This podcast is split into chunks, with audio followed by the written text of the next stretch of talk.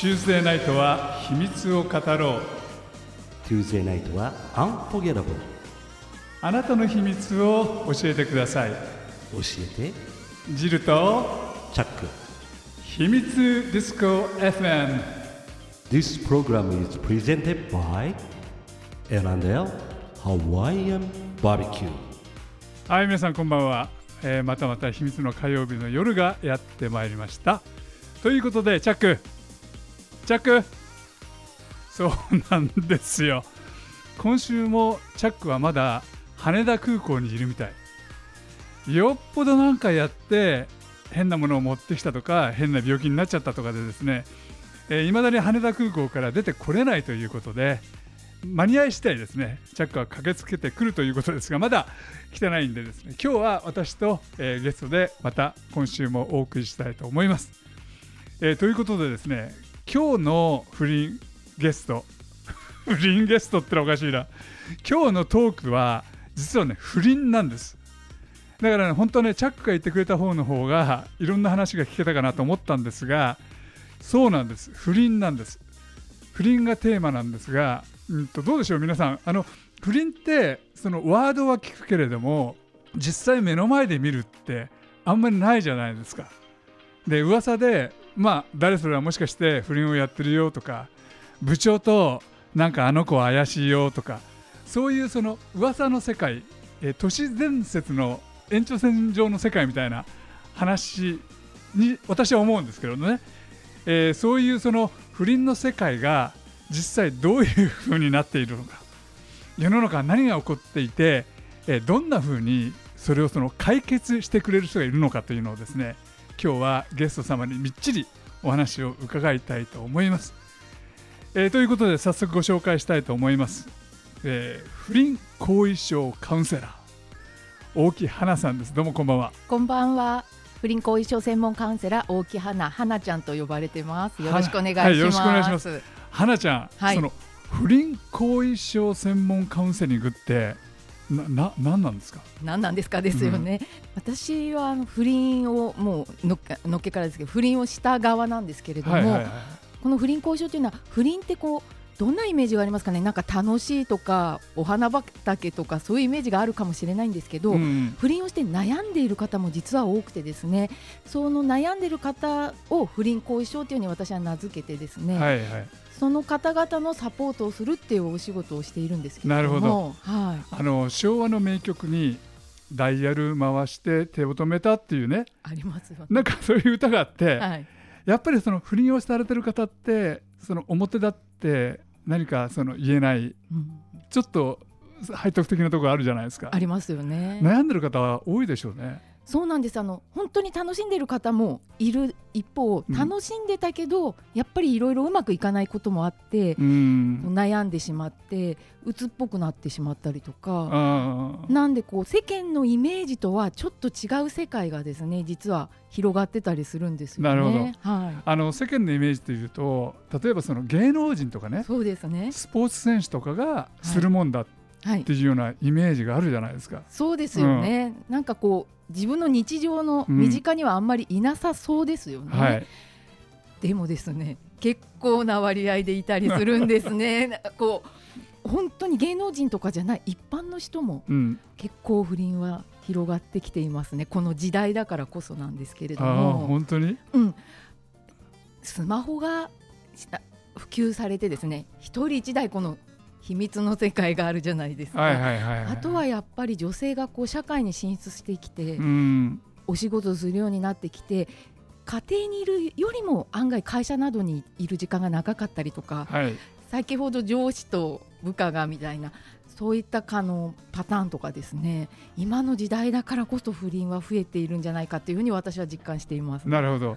あの今ラジオを聞いている人でドキッと、うんしてる人も。いらっしゃると思ねいます。もしかしているかもしれませんね。結構本当にうん。えこの人が？っていう方が、あマジですか？まあ、私もその一人じゃないかと自分で思うんですけど。ね体験者だって言ってらっしゃったもんね。そうです、ん。私はがっつり下側の人間です。はい、その辺のお話もですね、はい。い、ろいろお伺いしたいんですけれども。はい、うーんとどっから聞いたらいいですか？そうですよね。どこから？あのまずはい。その不倫をするタイプの人、どんな人たちでどういう機会でその不倫に発展をするんですか？そのさっき会社の話があったのは分かるんですが、はい、そうですね。今例えば本当にいろんなパターンがあって、まあ、出会い系サイトマッチングアプリなどでですねちょっとこう日常でなんか飽きてたりとかですね、例えば、まあ、既婚者だったらご夫婦でレスのセックスレスの方とかちょっとした隙間時間にそういったアプリを使って出会ったりとか。ああとはですね、もう今あのスマホのゲームとかでも知り合いますね。なんかこう共同プレイとかこう挨拶するとか、なんかそんなのから実際に会ってみたりとかもあったり、まあ会社職場の不倫はまあかなり多いですうね。ん。とかもあとはですね、あのまあいわゆる同窓会で久しぶりに会ったとか、あとは近所の、うん、あんまりこうなんていうんですかね、ご近所同士でとかですね、かなりパターンがあるんですけれども。うんまさかっていう形で始まってしまったりとか、うんうんっていう方も実は多いですね。なんかあの聞くところによるとその子供の運動会のはい、その準備をしているお父さんとお母さんが仲良くなってはい、不倫をしている人がいるっていう話そうなんです。マジですか？ご相談はまああのいろんなケースのご相談がありますけれども、そういった PTA のとかこう身近な。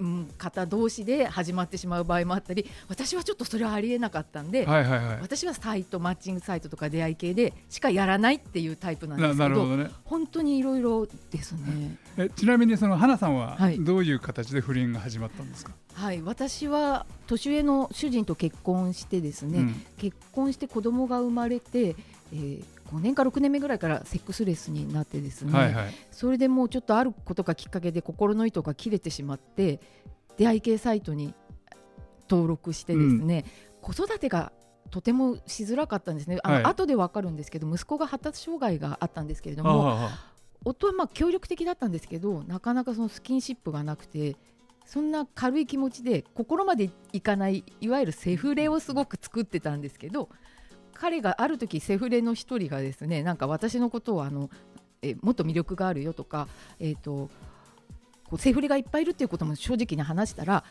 そんなにこう傷つくような、ね、ことをしなくてもいいんだよって言って、うん。優しい言葉をかけてくれて、あはい。その時自分が本当は一番欲しかった言葉をその彼がかけてくれてですね気持ちまで言ってしまったっていうのがきっかけでまさか不倫をするとは私の中ではセフレと不倫がちょっと違うんですけど、うん。世間はみんな同じだと思うんですけどそこで気持ちまで言って、まあ、彼と一緒にもう一度人生をやり直そうぐらいまで思ってたんえですよ、ー、うわすごい。数ヶ月で。うん。でまあそれで彼もいいって言ってくれてで私がちょっと体調が悪くなってですね主人にも話したら主人もいいよって子供あの離婚してはいはい。で子供2人いたんですけど子供の親権もくれるし慰謝料請求も一切いらない。もう彼のところに行っていいっていういわゆる万々歳だったのになんか自分だけ幸せになっちゃいけない気がしてですね。罪悪感からうん。おかしくなってしまって不倫うつになってしまったっていう悩みの今度どん底に行ってしまったっていう経緯があるんですが。いや一大ドラマですよねある意味。そうです。その後ももう子育てができなくなって、うん。実家に転がり込むしかなくてですねそれから私はもうあのう不倫うつがひどくなって精神病院に入院してそれから3ヶ月後に自殺未遂をしてしまいました。まマジ、うん。その自殺未遂をしたっていうのは別れたその要はその彼氏ないしはその不倫の相手を思ってですか？それとも自分自身が？あはい、あの複雑だったんですけど、うん。まず一つは自分がその自分だけなんかこういい思いをしているのが罪悪感ですよね。うんうんうん。あとはそう不倫の彼の方にももう行けなかった。のうつがひどくなると何一つ決められないんですよね。お洋服子供のお洋服も買えない。なんで大きな選択ができなかったんで彼の元にも行けないからもう死んでお詫びするしかないし生きてちゃいけないみたいなことを思ってですうんうね、ん。で自殺未遂してしまったんですけれうんども。なるほどあのーディレクターさんすごく大丈夫でしょういかろんな話を聞きたいんだけれどもなんとここで一曲、はい。曲を挟む時間になってしまいました、はい。一曲曲を挟んでからまたお話を伺いたいと思います、あのー花さんねはい。その不倫をする、まあ、きっかけとかその不倫のその工程っていうんですかね過はい。程っていうのを今伺ったんですが、はい。その不倫のゴールっはい。て何なんですか？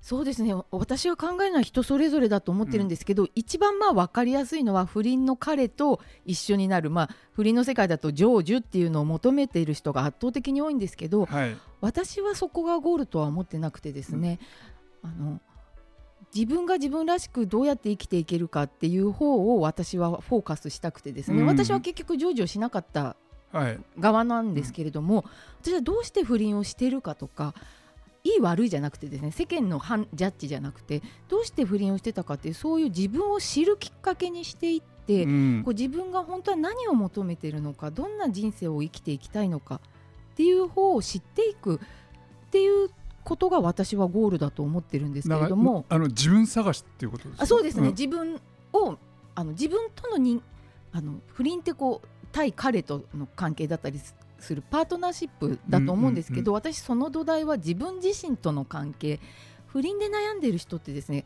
かなり我慢してたり何か罪悪感があるとかこうとても我慢している方が多いんで私は許しと解放がテーマだと思ってるんですけれども、うんうんうんそういう自分を受け入れていくあのいいも悪いも含めた自分を受け入れていって自分らしく生きていくっていうのが私はゴールだと思っててその中に例えば自分で選択して不倫を続けるとかいうのもあると思うんですけれどもさっき言った私が悩んでた時の不倫っていうのはもう彼がいなきゃダメとか依存的な不倫ですね。ああなるえっとじゃあ自分探しのはい、その中でも、はい。その自分探しをするためには彼氏がはい。いてくれないと成り立たないってことですか？私はその人って安全感安全あ安心感ですね、うんうん。安心感を感じるのってすごい大事だと思ってて不倫の彼が安心感を与えてくれてる人って結構多いんですよね。う。ーん。こなんか彼になら出せるとか彼が優しくしてくれたとかそこに彼だけってなると不倫打つみたいになっていってしまうはいはい。ですけど、そうじゃなくて彼がしてくれたことを自分でもしてあげようとかもっと違うところでこう居場所を作ろうとかそういった私はきっかけの一つなんじゃないかなと思ってるんですけれども。そうそう今の花さんのお話を聞くとそのいや結婚はしてるけれども、はい。もう一つ違うところで恋愛をしてる、はい。そのおときめきみたいなものがあって、はい、恋愛をしてるっていう感じなんですかね。そうですね。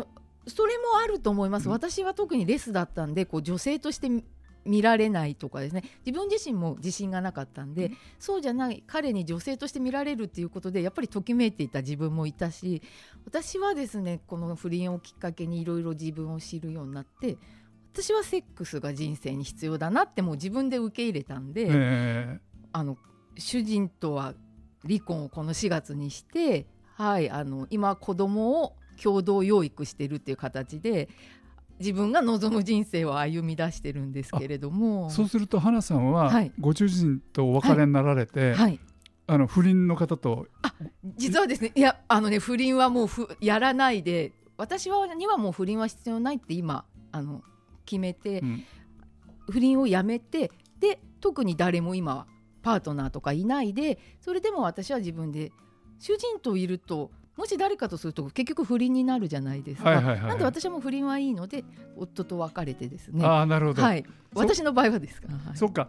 あの旦那さんと別れちゃうと、はい。今度はその不倫じゃなくて恋愛になる、恋愛になる誰と付き合っても恋愛ですよね、はい。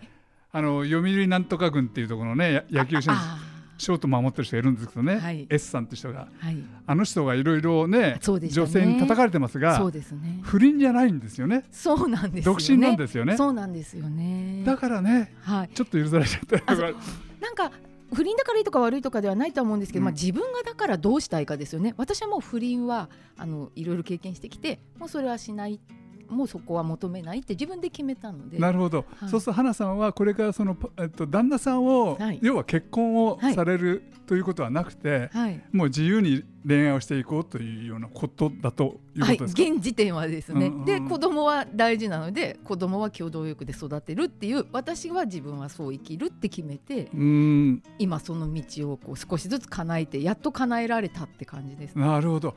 そっかそういう考え方もあるんだ。そうなんです、ね。なので不倫を選択する人がいてもいいしだからやっぱり自分がどうしたいかですよね。なるほど。はあの不倫をしていてじゃあそのね成就でしたっい、け、はい、上成就するために、はい。うん、とけ離婚をして、はい、自分の不倫相手と結婚するんではなくて、はい、離婚をしてはい。自由に生きるっていう、私はですね。ただやっぱり成就を求める人もいるしじゃあなぜそこ成就を求めるの？とか、うん。うんそっちを私は聞きたいですね。あーなるほどね、うんそこに何を求めてるんですかってこう目的とかがみんなあるはずなんですよね。成就がゴール。えじゃあどうして？っていうところを私は悩んでる方に問いたいですし、うん。うん一緒に考えていきたいなっていうふうに思ってるのでなるほど。成就が全てではないと私は考えていますね。あの例えばセフレっはていうジャンルがあるじゃないですか、はい、あれって成就っていう考え方じゃないような気が要はセックスが気持ちよければいいっていうか。そうですね。あのセックスがきの部分とあとはそこに他にも何かそれぞれ目的があったりしていると思うんですけどセフレはあくまでセフレですよね。あのうん。セックスをする間間はい柄、はいまあ、そこに気持ちがだんだん乗ってきて不倫になってしまったりとか、うん。女性の方が気持ちが入りやすいですね。なるほど。はい。あの花さんのところに、はい。そのカウンセリングの相談に来る方っていうのははい、男性が多いんですか？女性が多いんですか？今は女性専門でさせていただいているのでまあ、圧倒的に女性で悩んでる方が多いですね。不倫うつっぽくなっているっていう方が多いです。なるほど。あの差し支えない範囲で結構なんですけれどもじ具体的にはどんなその相談があってどういうふうに対対対処されてらっしゃるんですか？はい、まあの既婚の方がまあ圧倒的に多いんですけれどもダブル不倫をしていたり、まあ、相手が独身だったりはあるんですが、えー会えないとかですね、まあ、いわゆる不倫楽しんでたけどうまくいかなくなってきて不倫うつっぽくなってきてどうしようって形で、あのもうなんで割ともう悩み切って深いとこまで悩んでる方が相談に来られることが多いですうね。ん。はい。ダブル不倫。ダブル不倫も多いです。あ多いんですか？あのダブル不倫ってお互いの家庭を壊さないにしようって最初言い合うんですけど女性の方がどうしても気持ちがいくんですよね。そうすると彼と一緒になりたいみたいになって当初の約束と違ってきたりすると、自分で混乱しますよね。ギうん。ャップにやられるっていうんですか？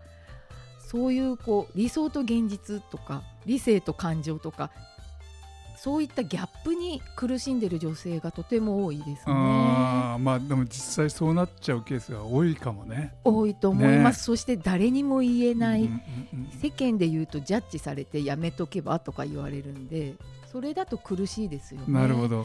はい。あのどういう対処をされるんですか？どどういうアドバイスをされるんですか、あまずは絶対にアドバイスしないジャッジしないでですね、まずはあご相談いただいた方のお話をそのまま聞いてですね、で必要であれば一緒にその先ほど言ったセルフパートナーシップこう自分との関係を改善していくサポートをしたりとかあとはどうしてこう不倫をしているとかそういったことを質問などを通してこう、うん。ご自身を知っていくっていうそういったところをスタートにですねあの伴走型あの一緒に横に並んでこうその人らしい人生を見つけていきましょうっていうサポートをさせていただいています。ななるほど。はい、じゃあ例えばその体が目的のはい、その不倫はいの場合っていうのは、はい、心よりももうちょっと生々しいじゃないですか、はい。そういうタイプの時にはその寄り添ってもしょしあね、そうですね。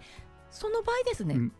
私も今どっちかってそうかもしれないんですけど、うん。それは自分で割り切ってですね私は今そこでその不倫でとかそういうところで何を求めてるかって自分で目的をはっきりさせれば例えばこう女性性の解放感じる感度を上げていくとか、そういうんだったらそういうことを目的にやっていこうって言って例えば悩みがあったらこうそういう場合は整えるっていうんですかね、うん。なんかうまくいかないことがあった時に相談を受けてあじゃあこれはこうですねって形でこうアドバイスしたりその人のメンタルを整えるってとっても大事だと思うんななるほど。ですよね。確かにその誰にも言えない相談事だからはい、この話を聞いてくれる人っていうのはものすごい貴重ですよね。そうです。あと本当にジャッジをしないって大事だと思うんです。この不倫の世界はですね。なるほど。はい。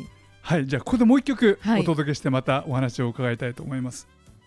あの花さんね。はい。その花さんがおやりになられているはい。姫会。っはいていう会があるって聞いたんですけども、これはどんな回ですか、はい、秘密の女の会と書くんですが不倫やセックスがテーマの秘密あの大人の秘密のおしゃべり会ということで今はオンラインなんですけれども、うん。またこう対面も始めてるんですけれども普段不倫って自分がしてるってか言わない限り同じような立場の人とつながれないんですけどこの姫会に来てくださるとですね同じような立場の方とつながれるっていうことで開催している会なんですけれどなるほどもなるほど、はい。じゃあ不倫で悩んでる方って姫会に行くと、はい。要は同志がはい、そうです。同じ立場ので、まあ、いろんなタイ立場の方状況の方がいるんですけれども、うんうん。不倫っていう共通のテーマで話せるっていうのはとても貴重なイベントだと思っています。なるほど。はい。じゃあそのイベントに参加したかったり、はい。あのもっと踏み込んで花さんにそのはい。コンサルを受けたかったりっていう方ははい。どうしたら